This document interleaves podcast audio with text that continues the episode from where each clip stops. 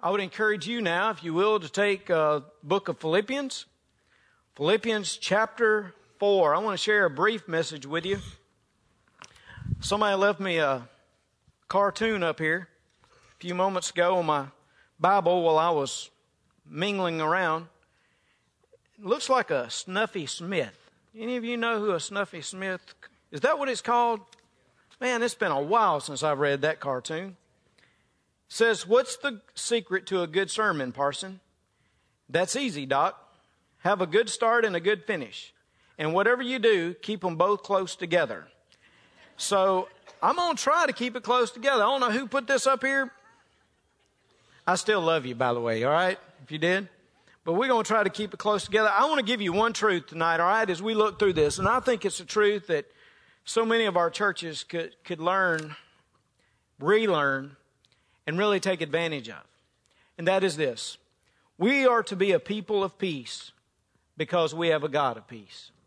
Now, I want you to think about that. That one truth that God has called us to be people of peace, especially as it, we relate to one another, because we have a God of peace. Now, if you've followed me in this study, and many of you have, many of you have been here on Sunday nights, and you know for a while we've worked through the book of Philippians. I know I've been gone a little bit, so some of you probably checked out mentally from where we are. But as you come back, you'll know that Paul is encouraging the Philippian church to be united. It's all about the unity of the church. And what happens is when we have peace in our relationships, when we have peace in our thoughts, when we have peace in our actions, we see the unity of the church together. The church comes together. And that's what I want to encourage you as, as God's people to recognize that it's, it's that time still to come together. Unfortunately, when we look out in our culture today, we see so much unrest, so much chaos. And may I, I just want to say this. This is not scripted. I just want to say this tonight, okay? We need to pray for peace to be manifest across our land. And we need to speak with one voice that violence, racism, whatever it is, it is not acceptable before a holy God. That we ought to be a people who can stand and say, we want to seek His truth and His peace, and we need to pray that for our cities and our community and our nation. But again, I think it begins within the local church. It begins within us, seeking His peace in our relationships and allowing that peace to spread out into our communities. This is the way Paul addresses it in chapter 4. He says in verse 1, Therefore, my beloved and long for brethren, my joy and crown. Don't you love that? Can't you just hear the love of Paul as he is addressing the Philippian church? Remember, he was there at its founding. This morning I talked about Acts chapter 16 and, and how the Philippian jailer had come to Christ and, and his family. And we know that Lydia and several women, we, we know that this terrorized girl, she found Christ there in Philippi through Paul's ministry. Can't you still hear the love that he has for them? He says, My beloved and long far brethren, my joy, my crown. So stand fast in the Lord, beloved. I implore Euodia and I implore Syntyche to be of the same mind in the Lord. And I urge you also, true companion, help these women who labored with me in the gospel, with Clement also and the rest of my fellow workers whose names are in the book of life. Rejoice in the Lord always. Again, I will say, rejoice. Let your gentleness be known to all men. Let the Lord himself is at hand. Be anxious for nothing, but in everything by prayer and supplication with thanksgiving, let your requests be known to God. And the peace of God, which surpasses all understanding, will guard your hearts and minds through Christ Jesus.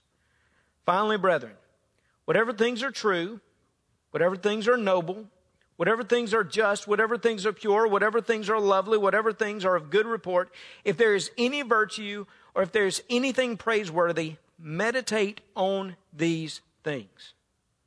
The things which you learned and received and heard and saw in me, these do. And the God of peace will be with you. He says that we are to be a people of peace because we have a God of peace. He tells them to stand firm in their relationships, stand firm in their heavenly citizenship. And he specifically talks about how their relationships should be marked by peace. Look in verse 2. Notice what Paul does. He says, I implore Euodia and I implore Syntyche to be of the same mind in the Lord. The preacher is calling names. I mean, listen. Paul just comes out and says, Hey, you got two ladies there, Euodia and Syntyche, and I want the two of them to get along. Now, people have talked about this passage before. Pastors and I have talked about this passage. I've heard some pastors say, we need to be that direct in ministry. And I'll remind them that Paul was many, many miles away when he wrote this letter, right? he was in Rome, according to my understanding of this, when he writes it. So he knows he's safely in Rome and he can't be attacked. No, I'm not. He is direct. He calls them out. He gets personal. He says, this relationship that you have had, he said, it needs to be restored. You need to be of the same mind in the Lord. Verse 2, it says, I implore. Literally, he is saying, I am begging you. I want you to again hear the pastoral heart here, the pastoral concern. He sees these two ladies and he understands that their relationship is strained and he comes to them and he says, I'm begging you as your pastor. I'm asking you. I'm doing everything I can to somehow encourage you to come back and be of the same mind. Now it is ironic, okay? When you look at their names in the original language. Euodia. So let me give you just a little bit of a Greek lesson, okay? If you see that EU, oftentimes that prefix means good, okay? For example, the gospel, the word for gospel is euangelion. So you hear that EU? Good. Angelion, which is like angel, messenger, it means good message. Good news. That's the reason we say the gospel is the good news, is because when you break down the word, that's what you have. So look at this word, euodia. EU, good. Odia, well, it's exactly what you think. Odor, scent. I mean, literally. So this is the lady of good scent, of good odor. Syntyche. If you look at the very first part of that word, it is a preposition which means with. In other words, it's kind of like the idea that you are with somebody. You're in unity with someone else. Now you see the irony of this? The one which was supposed to bring the great fragrance to the church is doing nothing but causing a stink, right? The individual that was supposed to be uh, really embodying unity has actually broken the unity. You, when you look at the original language, you can see the irony of how he is calling them out. These two ladies. And he says, I need you, I think you ought to come together. If believers in the Lord Jesus Christ can't come together in a redemptive relationship, then I'm not sure there's a hope for our culture.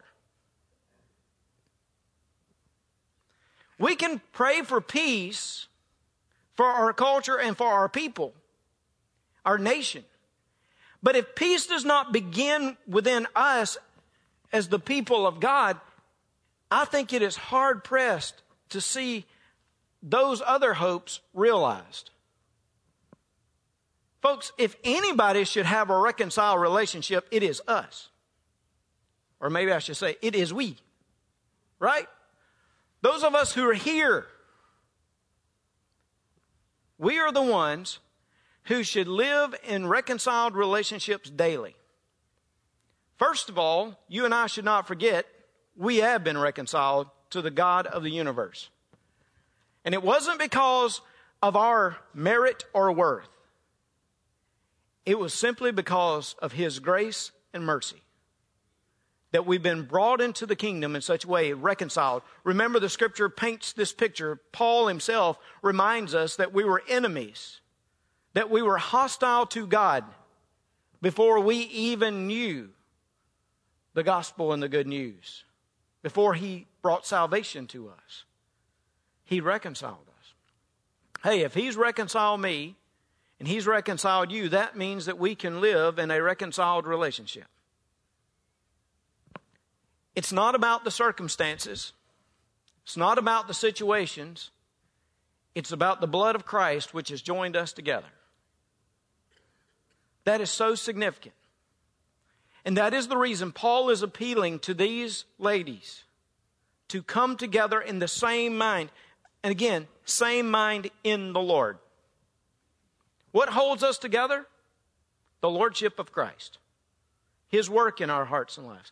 That's what brings us together as a people. I mean, we can come from all kinds of different backgrounds. We can engage in all kinds of other hobbies, work. But what holds us together? The Lord Himself. And thinking according to His principles. That's what He calls us to do. Now, look, verse 3, He says, Now I've called out Euodia and I've called out Syntyche, but I urge you also, true companion. Now, there's some debate. I remember when I studied this many years ago, and I got to that, that verse, and, and many English translations say true companion. Some people will take it as a, as a person, as really a, a, a personal noun in the sense of calling to an individual in particular and listing that name of that individual in the original Greek. Here, most of us again, take it as this idea that this is a true companion, this is a fellow worker, this is a yoke fellow, if you want to call it that, who will come along and help in the ministry. Notice what he says to them, though. He says, I need you to help these women who labored with me in the gospel. So, a couple things here. These ladies were not all bad. Did you hear this? These ladies were not just bad people. Paul just told us that these ladies actually had been very helpful to him in the gospel. They were good. They had contributed. They weren't, they weren't bad ladies. Look, do you know sometimes good people can disagree? Right? Let me say it this way. Sometimes good people can disagree within the church context. We can. I've been in business meetings where I think people legitimately had concerns on both sides. There were good people. They weren't bad people because they were opposing this or a good or they weren't good people because they were for this. It wasn't so much that they were they were all just good people, but they were looking at it some different ways. You know, good people can have things come between them.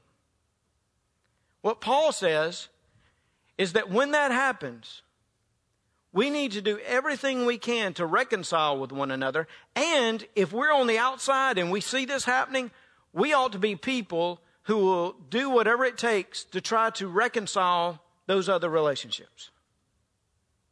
He says, You yoke fellow, my true companion, the one I, I'm, I'm speaking to you now.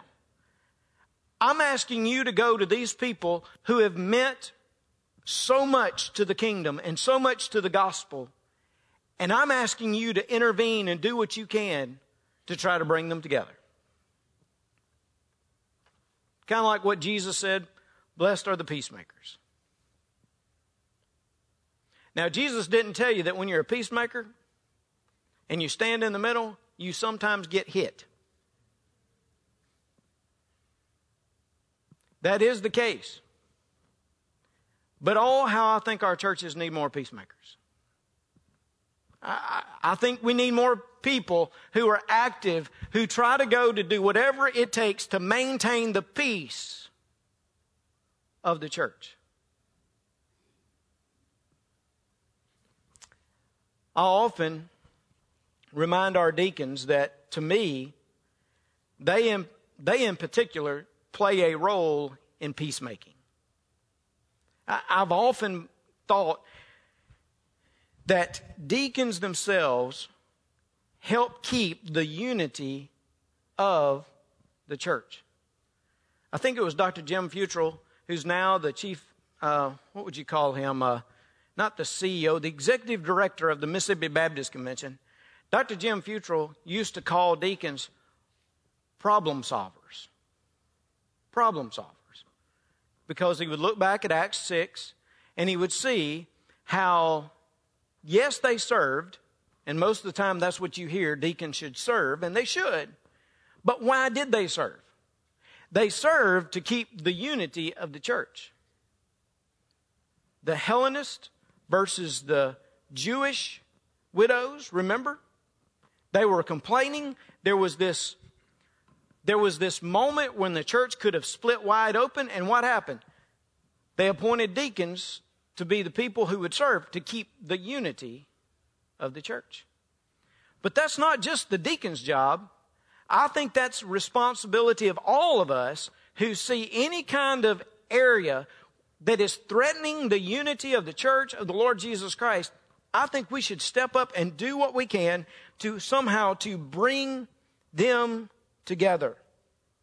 Look in verse 5. Let your gentleness, some translations may even say forbearance, let that kind of spirit be known to all men. See, this is the key. One of the reasons we should demonstrate peace in our relationships is so that the community out there beyond these walls they know that we stand in one accord.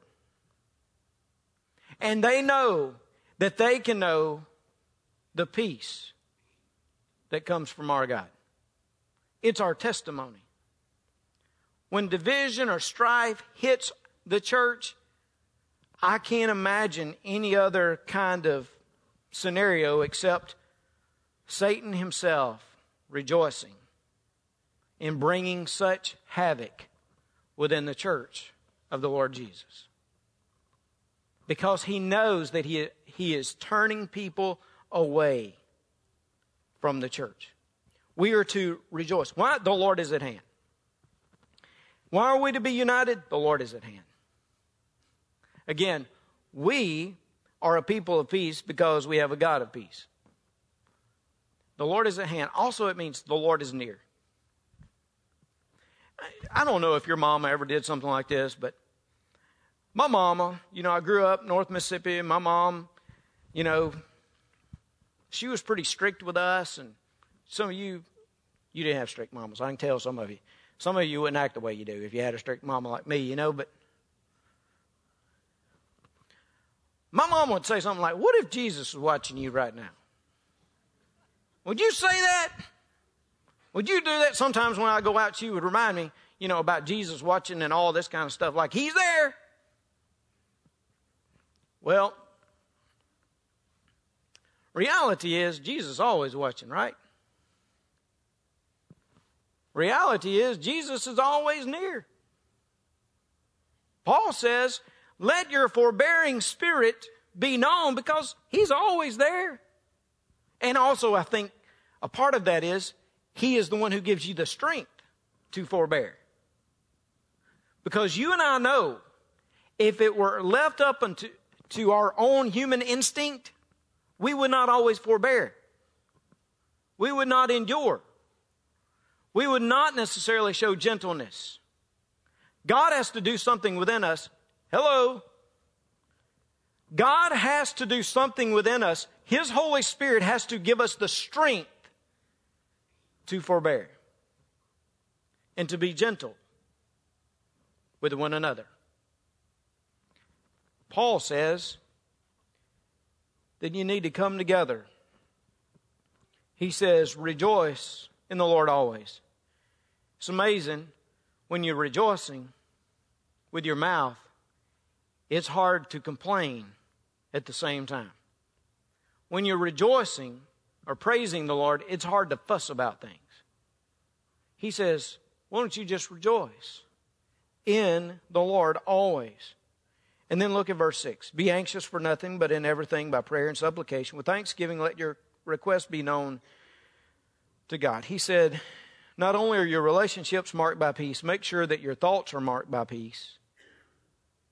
so that the peace of God, which surpasses all understanding, will guard your hearts and minds through Christ Jesus. Verse 6, he says, just don't worry. I don't know about you, but this is probably this is probably up there on my sin list. I got several, and I won't go through all of them tonight because I do want to keep this short. But worry, it can, it can move up there on my list sometimes. And Paul says, don't be anxious. Be anxious for nothing, he says. Especially in the church context. I mean, this is the church context, right? He's talking about issues within the church, relationships. He says, don't worry. But instead, by prayer and supplication with thanksgiving, let your request, and this is present tense, let that request go on being known to God. You just kind of just keep spending that time of going before God and giving those things to God. When you're worried, when you're the anxiety level is continuing to move up in your life, he said, you just keep going. You just keep, again, thanking him, praising Him. Let your heart be known. Tell Him what's going on. He says, continue to do that. And the peace of God, which surpasses all understanding. I, lo- I love it when I was, again, back in Dr. Bain's class at Blue Mountain years ago, and we translated some of this. Uh, I remember Dr. Bain talking about this idea that it surpasses every understanding. He says, he said to us, literally, this meant that it it went past every mental effort that we could somehow come up with in our lives. We, we try to mentally comprehend it. We try to make mental efforts to understand it. He said, it, it still surpasses all of that. You can't get your mind wrapped around it. You, you really can't because you're in the midst of all this chaos and, and the relational and somehow in the midst of it, God can bring you peace. And this peace will guard your hearts and minds. This week, when I looked at that passage, I was reminded that, Philipp, that the Philippian church was in a town, obviously Philippi, that was known for garrisons, was known for like these individuals, these soldiers who would stand guard. And this is a military term that he uses here. He said it's like the peace of God is this sentry that stands guard over your heart he is checking what is going in and what is going out, but the peace of God somehow will give you exactly what you need and will guard you in those moments. Man, I love that image. Because I'm going to tell you, there are things that go in and out of my head, in and out of my heart. And sometimes it seems like it goes unrestricted. But when I come to God and I give Him these things, then it's like His peace stands guard right there at that moment and says, hold on just a moment. You can't enter into the life of this individual. You can't bring such anxiety because the peace of God is what keeps us. Again, our thoughts are marked by peace. Verse 8, that's all about thinking. I may come back to this later, but just Notice what he says again. Whatever things are true, whatever things are noble, whatever things are just, whatever things are pure, whatever things are lovely, whatever things are of good report, if there's any virtue, if there's anything praiseworthy, meditate on these things.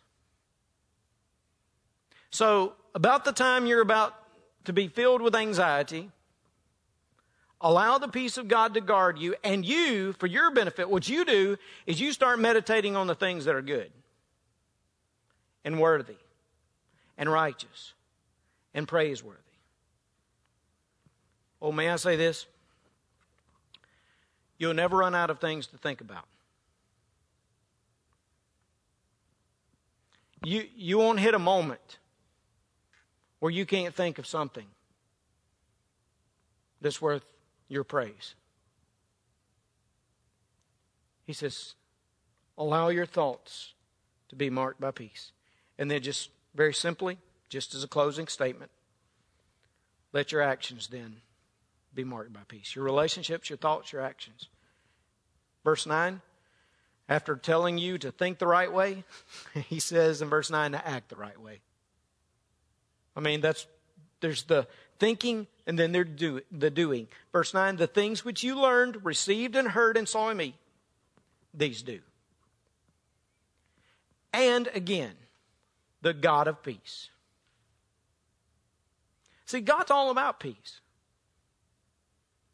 He, he's all about bringing peace to the strife of our hearts and lives. We knew that in salvation. We should know that in our service. If God wanted to bring peace to you and salvation at your salvation, if He wanted to reconcile you, just know He continues to want to bring peace to you. He didn't save you so you could live in such chaos and anxiety. That's not what He wanted to do. He wanted to bring peace to you. Now, I recognize that our lives are not perfect. Troubles will come. He didn't say everything would be great, did he? But even in the midst of difficulty and trial, as we think, as we act, we can experience the peace of God. We are a people of peace because we have a God of peace. And I pray that in your heart and life, whatever you're going through right now, that the peace of God would be evident and that He would encourage you and bless you with a spirit that really, really will surpass every type of mental effort you have. And let me encourage you this way tonight. If there's a relationship that is broken, if there's a relationship that you can have a part in mending, don't wait. Do it. For the glory of God, for the good of the kingdom. If there's anything that you can do, remember what Paul said to the Romans? If there's any way for you to live peaceably, you should live peaceably with all men. As much as depends upon you and me, what can we do to live peaceably with others, especially our brothers and sisters in Christ? May God speak to us. Let's pray. Father, thank you again for this night. Thank you for the peace that you alone can give. And God, I pray for my brothers and sisters here, I pray that you would strengthen our relationships. I pray that you would encourage us daily. I pray that you would help us to take the initiative to restore relationships that are broken, perhaps in our own personal lives, but also, Lord, as we encourage one another within the church context to cling to your peace.